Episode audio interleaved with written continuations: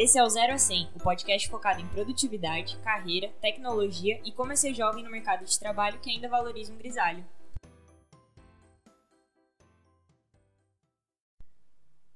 E aí, galera? Esse é o nosso segundo episódio. É, teoricamente, já ouviram uma vinhetinha aí, que o Diego vai colocar dessa vez, eu tenho fé. E é o seguinte, galera, a gente conseguiu estruturar melhor aí o nosso podcast, então foi aprovado o nosso piloto. e a gente decidiu desenvolver temas. Tem, tem isso agora? Tem... Agora a gente é profissional, a gente tem até um Quem microfone. Que aprova? Quem que aprova as coisas? Sou eu. eu dou a ideia e eu aprovo a ideia, entendeu? É o seguinte, a gente aprovou algumas ideias aí, então a gente vai ter sempre temas é, semanais, a gente vai tentar ser recorrente aí na estrutura do podcast. Então, nossa terceira semana do mês sempre vai ser um clubinho do livro. Então, a gente sempre vai discutir algum livro, falar um pouquinho de algum assunto que interesse a gente e, teoricamente, vocês, né? Vocês estão aqui é porque vocês estão interessados também. É, acho que esse é o sentido, né? Então, vamos lá. O nosso livro escolhido de hoje é o livro Bad Blood. É Fraude na vale do, no Vale do Silício. O nome já, o nome já é, dá, um, Dá muito. Dá uma situação de coisa do mal, sabe? É um livro de terror. Não, brincadeira, galera. É um livro, é uma história real. E a gente vai falar um pouquinho dele, porque eu li esse livro. é, e assisti também um documentário que fala sobre isso. Eu até fiz uma enquetezinha no meu Instagram perguntando se a galera queria saber mais desse livro e a galera quis. Então, eu acho que é interessante. O influencer digital. É, Ah, eu sou muito. Sou muito famosa, blogueirinha. Então é isso, galera. A gente vai falar um pouco desse livro. A gente tentou até combinar do Diego não saber muito sobre a história. Saber. A gente combinou dele saber um pouquinho só, pra até surgirem dúvidas legais e pertinentes do assunto. Senão ficaria muito chato a gente só falando do livro aí, certo? Então vamos lá. Eu vou contextualizar vocês um pouco na história. O que, que é a história desse livro? É, Elizabeth Holmes é uma menina, menina mesmo, porque ela tinha acho que 19 anos quando ela decidiu começar isso. Ela teve uma ideia brilhante de começar a fazer exames de sangue de forma diferente. Ela dizia que ela tinha muito medo de agulha, era muito chato toda essa situação de tirar sangue. Então ela tentou começar a criar uma estrutura que fosse como, por exemplo, um band-aid, assim, um adesivo que coletasse sangue o suficiente de forma indolor para você poder fazer esses exames. Só que ela já tirou algumas dúvidas com os professores da faculdade dela, que no caso era Stanford, e ela já percebeu que não ia rolar muito dessa forma. Então ela decidiu partir para uma abordagem um pouquinho maior, mas também nada comparado às agulhas que a gente tem até hoje em dia. É, hoje em dia, acho que o grande problema é todo mundo tem medo de agulha, né? Eu, particularmente, não tenho, mas ela pegou bem num ponto que todo mundo tem medo, né? A maioria das pessoas. Eu não tenho medo de agulha, mas eu tenho muito medo de tirar sangue, o que é muito estranho. Eu sempre passo mal, passo vergonha, Ah, etc. fica vendo, Não, eu não tenho problema nenhum em ver machucado, sangue, principalmente meu, não tenho nenhum problema, tatuagem, não tenho nenhum problema. Mas tirar sangue é um negócio que me faz passar mal. Estranho. Mas ela pegou num ponto. Exato, legal, é um ponto que teoricamente abrange aí uma parcela bem grande. Principalmente criança. Exato. Então, assim, a ideia depois dela rumou para um lance de tirar o seu sangue, uma gotinha de sangue só da pontinha do seu dedo, de forma aí quase indolor, não vou falar indolor, mas quase indolor, e que com ela você já conseguiria fazer diversos exames. Então, assim, o negócio provavelmente ia ser muito legal, muito útil e ter um mercado bem legal. É um milagre, né? Exato, o milagre da um medicina. milagre, um milagre da medicina. Toma aí. E eu acho que as coisas, assim, foram. As ideias dela foram subindo. Por exemplo, começou com uma forma de coletar sangue. De repente já era uma máquina muito pequenininha que você pudesse ter na sua casa que permitisse com que você mesmo tirasse seu sangue e você mesmo fizesse os exames que você quisesse no conforto do seu lar em 15 minutos. É o que os homeopatas querem, né? Porque Exato. Aquele povo que fica procurando doença, vou fazer um examinho aqui. Exato. Eu, por exemplo, ia fazer exame todo dia. Ia acordar e ia sair fazendo exames. Todos. Não Pra ver isso. como é que tá. Mas então, aí essa era, era a ideia dela. Saiu da faculdade pra se dedicar mais a isso. Focou toda, basicamente toda a sua vida nisso. Ela passava o dia inteiro no escritório, não, não comia fora, não mal dormia. Então a vida dela era estudar isso. Só que assim, ela tinha uma equipe grande pra isso. Porque também ela não entendia muito, nem de medicina e nem dos resultados de laboratório. Então, ela precisava, ela só tinha a ideia. Ela se jogou, né? Exato. E assim, ela conhecia bastante gente, até por já estar em Stanford. Ela conhecia algumas pessoas, tinha influência em algumas famílias ali da região, amigos e tudo mais. E ela conseguiu começar a captar investimentos. Ela com começou captando alguns ali, alguns ali, conheceu pessoas importantes no meio dos investimentos. É, um cara chamado Dom Lucas é muito conhecido no Vale do Silício por investir em bastante empresa. Um outro cara chamado George Schultz também. Bom, tem diversos caras aí do meio importantes que investiram na empresa dela. Ela chegou a ter um bilhão de investimentos somados aí nas rodadas de investimento dela, ela captou Muita isso. grana, né? Muita grana pra um negócio que tava só da cabeça. Exato, cara, um bilhão de reais é muito dinheiro. Um bilhão de dólares É muito dinheiro. É É, muito mais, mais que dinheiro. quatro vezes isso de dinheiro. Então, assim, é muita grana. Ela conseguiu captar tudo isso, basicamente, mostrando a ideia dela. E, assim, tem uma coisa que é muito comum no, no Vale do Silício, que é o negócio do fake it till you make it. Em português seria é, finja até que você consiga fazer. Ou seja, você fala que você vai fazer um negócio e você vai fingindo que você está fazendo até você fazer. Isso funcionou em muitas empresas, muitas empresas mesmo. Só que no caso dela, vocês vão ver que não foi muito É, isso. eu acho legal isso, porque se você for ver bem, ela deve ser uma vendedora ótima. Porque, Não, cara, bizarro. o cara conseguiu vender um negócio que só tava na cabeça, só isso. Eu acho que o cara tem um dom quando. Com certeza, é- isso é muito do que falam dela. Que ela tinha uma presença, assim, que já te convencia de que tava tudo certo. Muitos funcionários da empresa falavam que, assim, eles estavam vendo os resultados, os resultados estavam errados, e a hora que ela entrava na sala e falava que não estava errado, que ia dar certo, eles mesmos acreditavam. Isso é um pensamento muito positivo, sabe? Exato, é bizarro, porque ela convenceu todo mundo, até talvez ela mesma, de que o Não, negócio tava é, indo. Eu acho que você coloca na sua cabeça tanta positividade. É bom isso, mas é meio bizarro. É, é perigoso. Bom, basicamente a empresa dela, assim, tava, chegou num nível, um patamar bizarro. Ela tinha mais de 700 funcionários em uma época, então, assim, o negócio cresceu muito. Ela chegou a ocupar um dos prédios que era ocupado pelo Facebook antes, ou seja, o sonho de qualquer jovem, principalmente onde ela tava, né? É, A idade né, dela também. é, ela é muito nova. É, então, assim, eu acredito que isso seja, seja um bom exemplo de, de alguma coisa que, que segue essa linha. De, ó, vou fazer um negócio, não sei muito bem como, mas eu vou fazer. E aí ela foi tentando. Não podemos dizer que ela não tentou. As máquinas chegaram a ser construídas. Ela tinha muitas inspirações, sabe? Eu acho que ela era uma jovem muito inspirada. Visionária. É, Exato. Ela tinha uma visão mu- muito à frente do tempo dela, mas ela não, não conseguiu vi- viabilizar. Exato. Porque às vezes você só ter uma ideia não é o suficiente, né? Ela contratou uma ótima equipe, mas também isso não foi o suficiente. Ela chegou até as máquinas prontas, as máquinas estavam ali prontinhas para tentar fazer os testes, mas os testes não davam certo. Eram muito difíceis os testes. Por quê? Porque, galera, ela estava tentando fazer exame de sangue com uma gotinha. Todo mundo aqui acredito que já fez um exame de sangue, alguma coisa assim.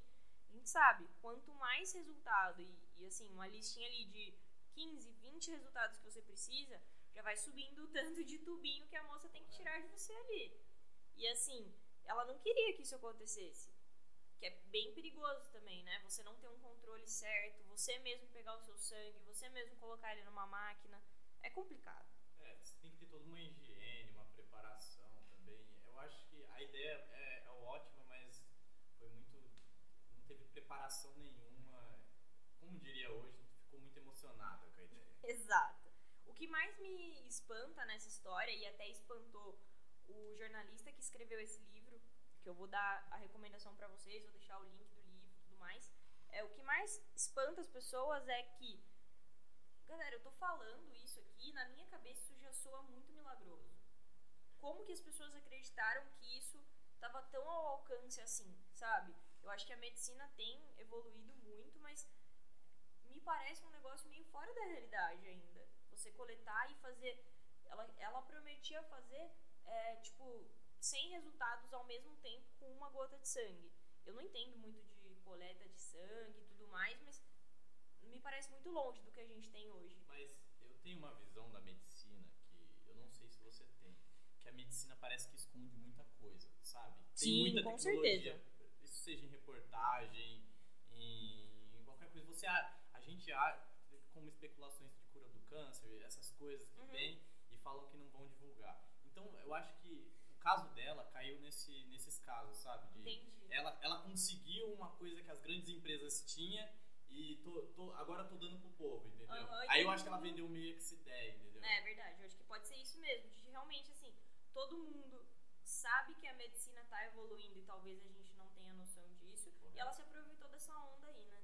Eu acredito Correto. que foi isso. E assim, ela tem. Galera, ela é uma. Hoje, ela tem 35 anos. Então, assim, você imagina ela 10 anos atrás, com 25 anos, lidando diretamente com investidores bilionários e ela conseguiu vender a ideia dela.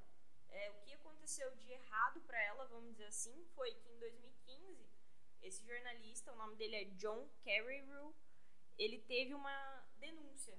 Teoricamente, eu acho que nem foi anônima, pelo que eu me lembro, um, funcio- ex-funcionário chegou lá e falou: Cara, tem uma empresa que já até saiu no jornal, ele trabalhava no Wall Street Journal, já saiu no jornal que você trabalha, uma reportagem sobre ela. Ela tinha saído em várias coisas. Ela tinha saído na capa da Forbes, na capa da Fortune, coisas bizarras. E aí ele deu essa denúncia aí, falou, cara, essa mulher que já saiu aí no seu jornal, eu já vi a operação e não é muito bem isso. Não é assim que E ele funciona. nem deu muitos detalhes, ele só falou que, ó, não é muito bem o que vocês estão imaginando. E ele começou a investigar, óbvio, fez um trabalho assim surreal de jornalismo investigativo, foi até alguns lugares fazer os exames. Porque, galera, o que, que começou a ruir? Ela fechou um contrato com o Walgreens, é uma rede de farmácias americana. É, tava explicando aqui que é uma rede de farmácias muito grande. Imagina que são farmá a cada um quilômetro que você anda, você vai achar uma dessas nos Estados Unidos. Então, assim, em grandes centros tem muitas O unidades. povo tá com medo de ficar doente. Não, e lá vende tudo, assim, é bizarro. É, e os caras fecharam uma parceria com ela pra ter um laboratório deles em cada unidade. E teoricamente as pessoas iam poder ir lá, escolher num menuzinho ali o exame que queria fazer na hora e sair em 15 minutos com o seu resultado, tendo usado uma gota de sangue. E o que, que aconteceu? Vocês já devem estar imaginando. Não deu certo. Primeiro que ela prorrogou isso muitas vezes porque a máquina não estava pronta. Chegou um ponto que ela não conseguia mais segurar os caras. Do tipo, viu, a gente precisa começar isso a rodar. E ela começou a rodar. Mesmo com tudo não aprovado, os testes não tendo sucesso, ela pôs isso pra rodar. E a parte mais bizarra pra mim é, ela pôs isso pra rodar no estado do Arizona, nos Estados Unidos. Cara, teoricamente, assim, nos Estados Unidos, assim como é aqui pra gente hoje, é, você não consegue ir num laboratório e pedir um exame de sangue, né? Senão os laboratórios iam ficar cheios de gente toda Exato. hora, né? O povo fazendo exame é doidado. Exato. Então, assim, você precisa de um médico pedindo isso pra você. Então, o que, que aconteceu lá? Teve votações, projetos de lei aprovados de que no estado do Arizona as pessoas já poderiam pedir automaticamente sozinhas seus exames de sangue. Tudo isso pra viabilizar a operação aí da máquina ela, dela. ela levou a ideia dela muito além, né? Ela, ela, ela viajou um pouco bastante pra, ir, pra ir pra justiça. Não, e eles foram longe, cara. Tipo, ela viajou e todo mundo foi comprando. E aí ela conseguiu aprovar isso, então as pessoas já poderiam no estado do Arizona solicitar seus próprios exames e as máquinas começaram a rodar. Foi dada a largada. E o que, que aconteceu? Resultados bizarros. As pessoas saíam de lá e, meu, iam direto pro hospital, do tipo, meu, eu tô com uma doença muito A forte. pessoa ia fazer um exame de sangue pra ver se tava com colesterol, saia com câncer. Mas é- era isso que acontecia, cara. As pessoas saíam com doenças bizarras, passavam noites no hospital, iam no hospital investigando e não tinha nada. Porque o exame estava errado. E aí as pessoas começaram a achar estranho, até pararam um pouco de fazer, mas a máquina continuou lá. Esse é o problema, é. Continuou lá, entendeu? A, a pessoa colocou pra, pra rodar algo que ela não sabe. Exato. E o- esse jornalista foi lá, fez exames, fez exames comparativos com outros laboratórios, percebeu resultados diferentes, conversou com médicos que tinham atendido pessoas que fizeram exames lá e obteram resultados bizarros também. E assim, a grande preocupação é, tanto de alguns funcionários da empresa quanto do repórter era que isso é um grande risco para saúde. Porque você pode ir lá e achar que você tem uma doença e se tratar não tendo a doença, ou você pode ir lá, achar que você tá saudável, porque seu resultado veio normal, e você tem uma doença. Então é um grande problema É, isso. do- ambos os lados é problemático, né? Você pode tomar remédio que você não precisa tomar, porque a maioria da gente, da- da- as pessoas são assim, né? Quando elas Sim. descobrem alguma coisa, elas primeiro, ela não vai no médico, ela tenta se tratar primeiro para depois ir no médico, Exato. Tomar remédio e a pessoa, e o pior, a pessoa que tá doente realmente não, não fazer nada. Exato. saudável, tô, E principalmente nos Estados Unidos, né? Onde é, o acesso à saúde lá é muito complicado, não tem. Eles não têm o SUS, galera. Então, assim, qualquer consultinha, qualquer pernoite que você passe no hospital, vai escalonando os dólares aí pra você pagar e é tudo do seu É, bolso. pro, pros Estados Unidos é, essa máquina era melhor ainda Exato. porque é, facilitava a economia, era economia, né? Se liga, ela tinha muito contato com a equipe do Obama, porque é, tinha, tinha muita intenção de fazer isso viabilizar via governo. Então, assim, foi, ela foi longe.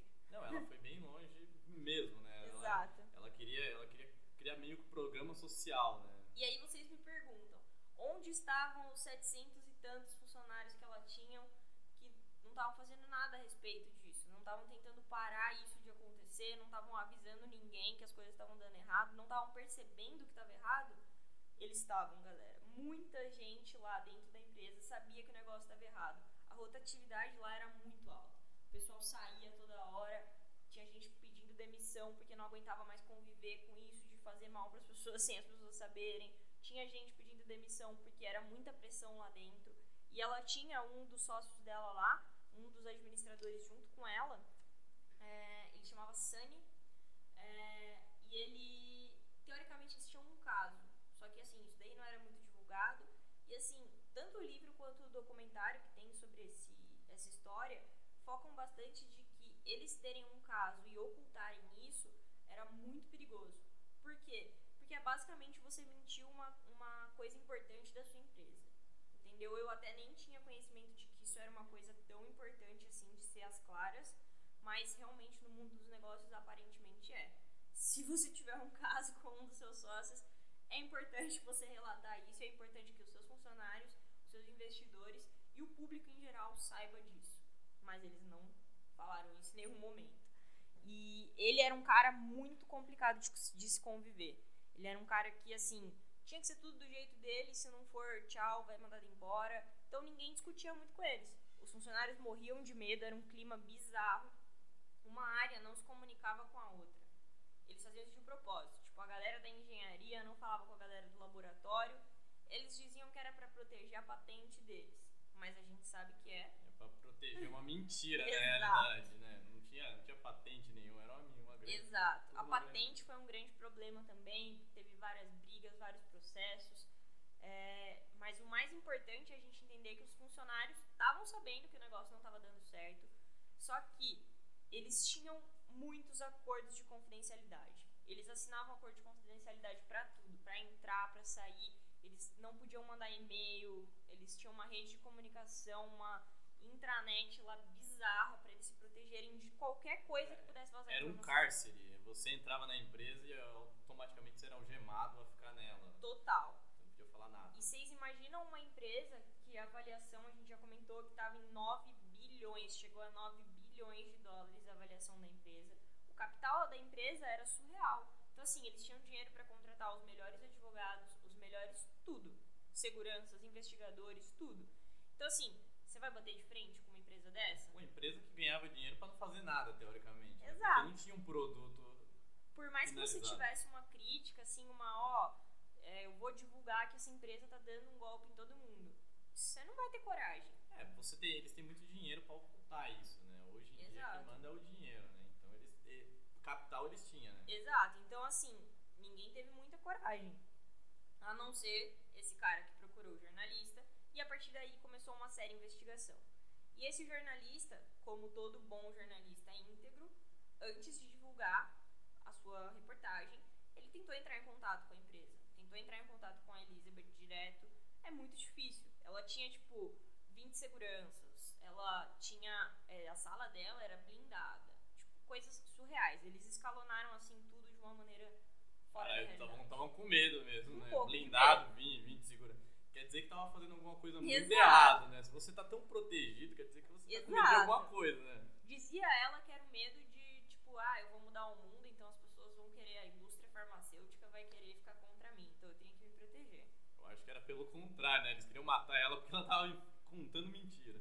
Então, esse investigador deu, investigador, jornalista investigativo, deu aí a oportunidade deles explicarem melhor, se, se justificarem, ter um direito de resposta antes dele publicar a matéria. E, obviamente, ela nem apareceu. E eles estavam por trás dos panos ali tentando abafar o jornalista, tentaram comprar ele diversas vezes, fizeram várias reuniões dizendo que eles iam processar ele, que ele não tinha as informações, de onde ele tirou isso. Por quê? Eles também estavam caçando os funcionários que tinham dedurado eles, né?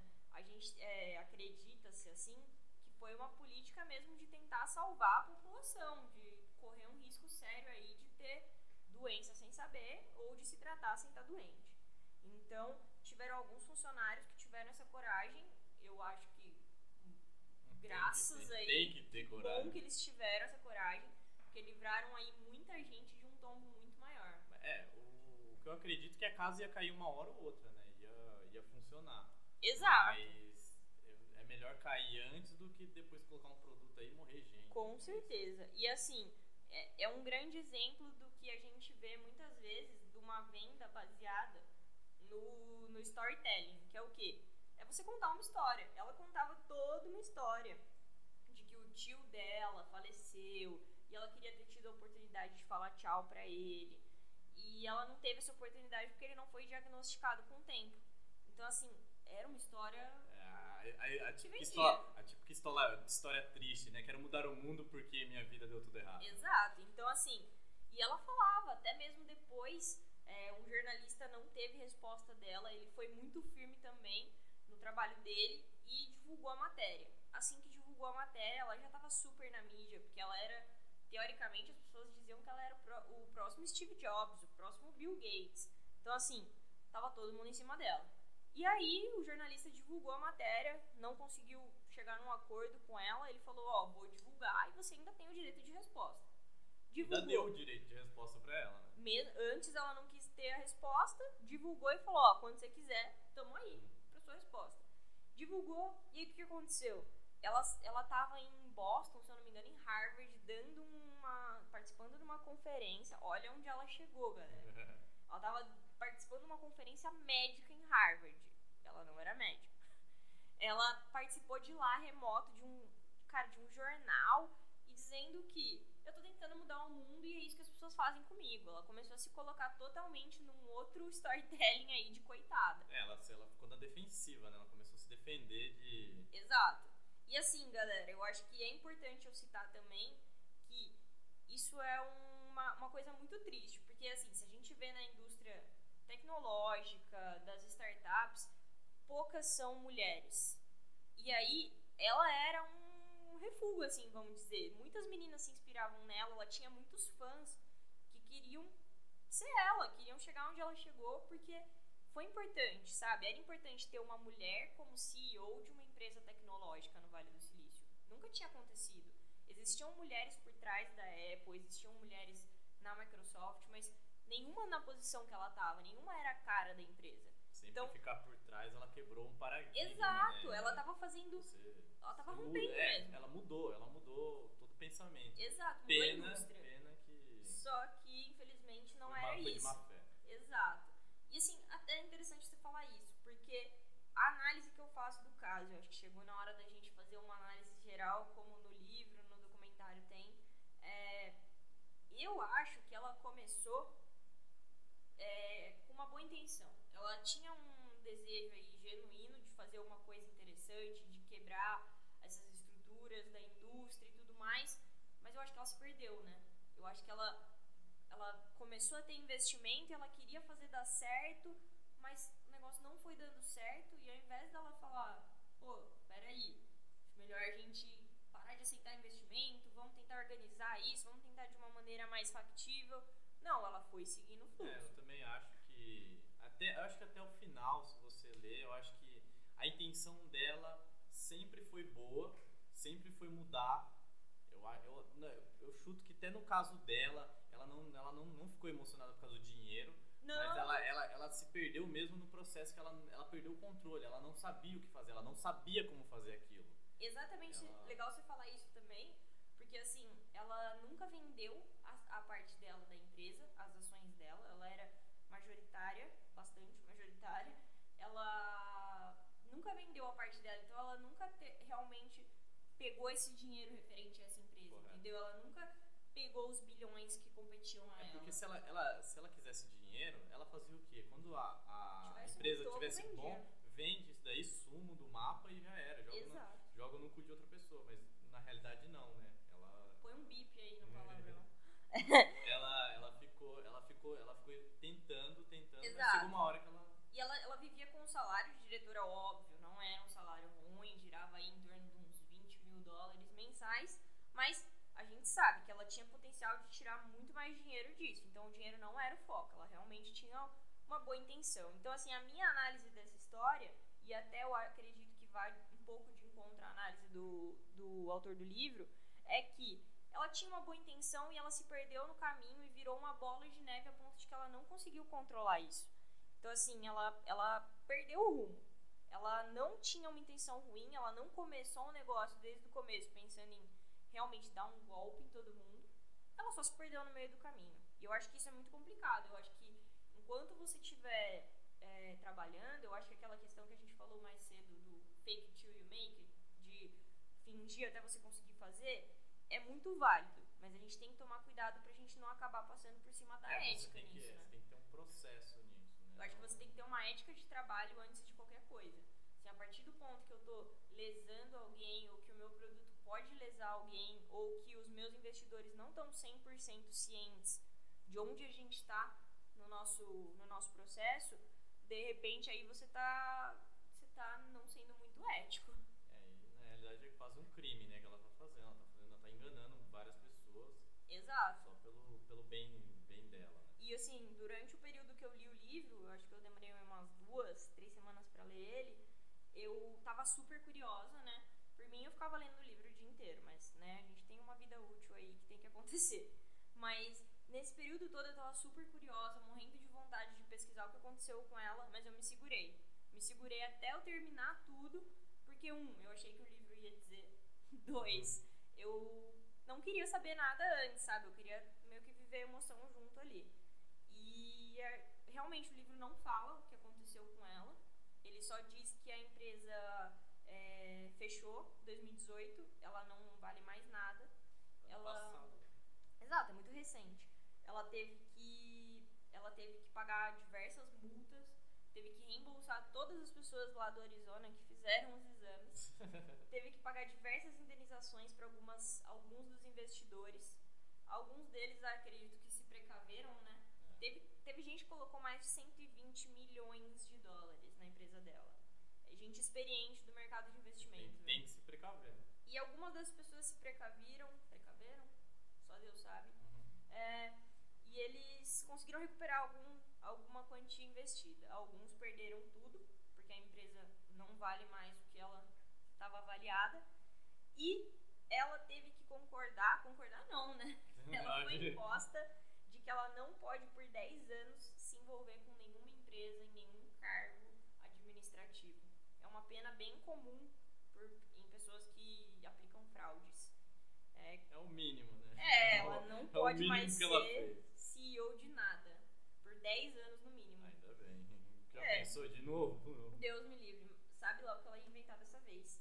E aí o grande problema que deve estar ocupando a cabecinha dela nesse momento é de que ano que vem, 2020, ela vai ser julgada. E ela vai ser julgada com risco de pegar 20 anos de prisão.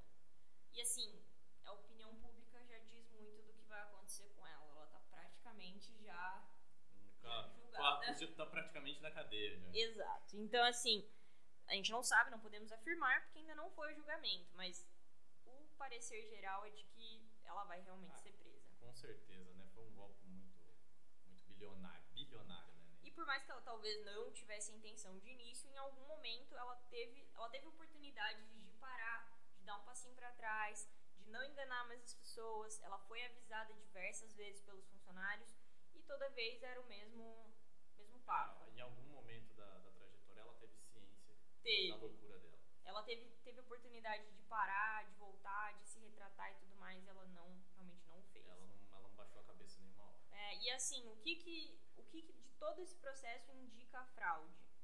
Não era assim que ela não conseguiu fazer o produto, porque pode acontecer, né? É um risco que todo mundo corre. Mas assim, a fraude foi realmente continuar vendendo, falando que o negócio estava pronto, continuar falando que ela estava fazendo os exames. Ela recebia investidores na empresa, pegava a gotinha de sangue deles para mostrar o resultado deles no final da visita e levava para o laboratório e às vezes fazia manualmente os resultados, ou seja, não na máquina que ela estava vendendo. E às vezes ela fazia em máquinas de empresas concorrentes. Eu imagino, eu imagino o cara pegando o sangue do cara e levando na, na maquininha do outro e fazendo. Exato, pegando o era resultado. isso mesmo. Esse é meu, mas vai ver uma máquina de outra empresa. Exato, era exatamente isso que ela fazia e forjava os resultados. Então, assim, muito. Essa foi a parte fraudulenta da coisa. Captar investimento falando que ela tinha um negócio que ela ainda não tinha. Ela tinha que ter sido sincera com todo mundo, falando: Ó, estamos em tal etapa do processo. Mas ela não foi. Até quando ela captou todo o capital, ela podia ter sido sincera e falado, ó, a gente não tem esses resultados.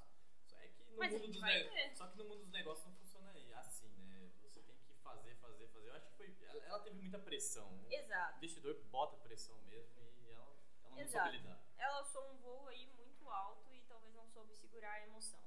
Mas o, o conceito geral de tudo, galera, é esse, de que às vezes assim, às vezes você vai precisar fingir que você tem uma solução que você ainda não tem.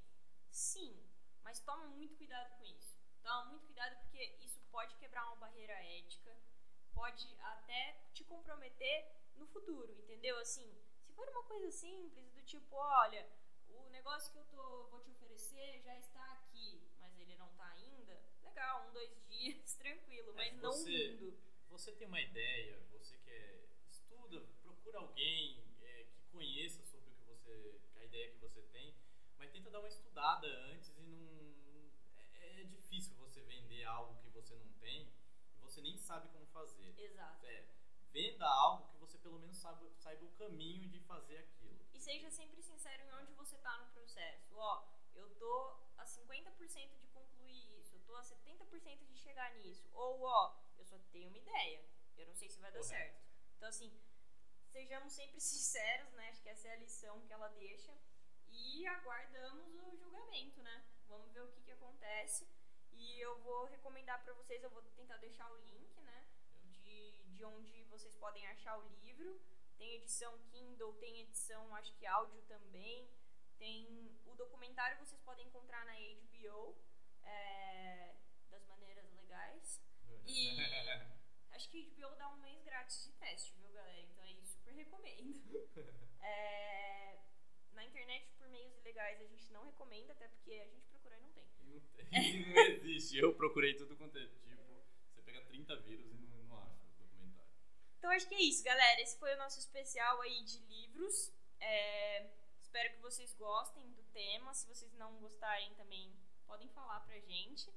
E deem sugestões é, de livros que vocês querem ouvir nas- nos próximos meses. E também é isso. livros que se- sejam envolvidos com isso. Não vai mandar o livro da carochinha pra gente. É, eu acho que é isso, galera. Livros mais interessantes nesse no, no tema que a gente se propõe. Certo? É isso, galera. Espero que vocês tenham gostado. Acho que temos um episódio. Falou.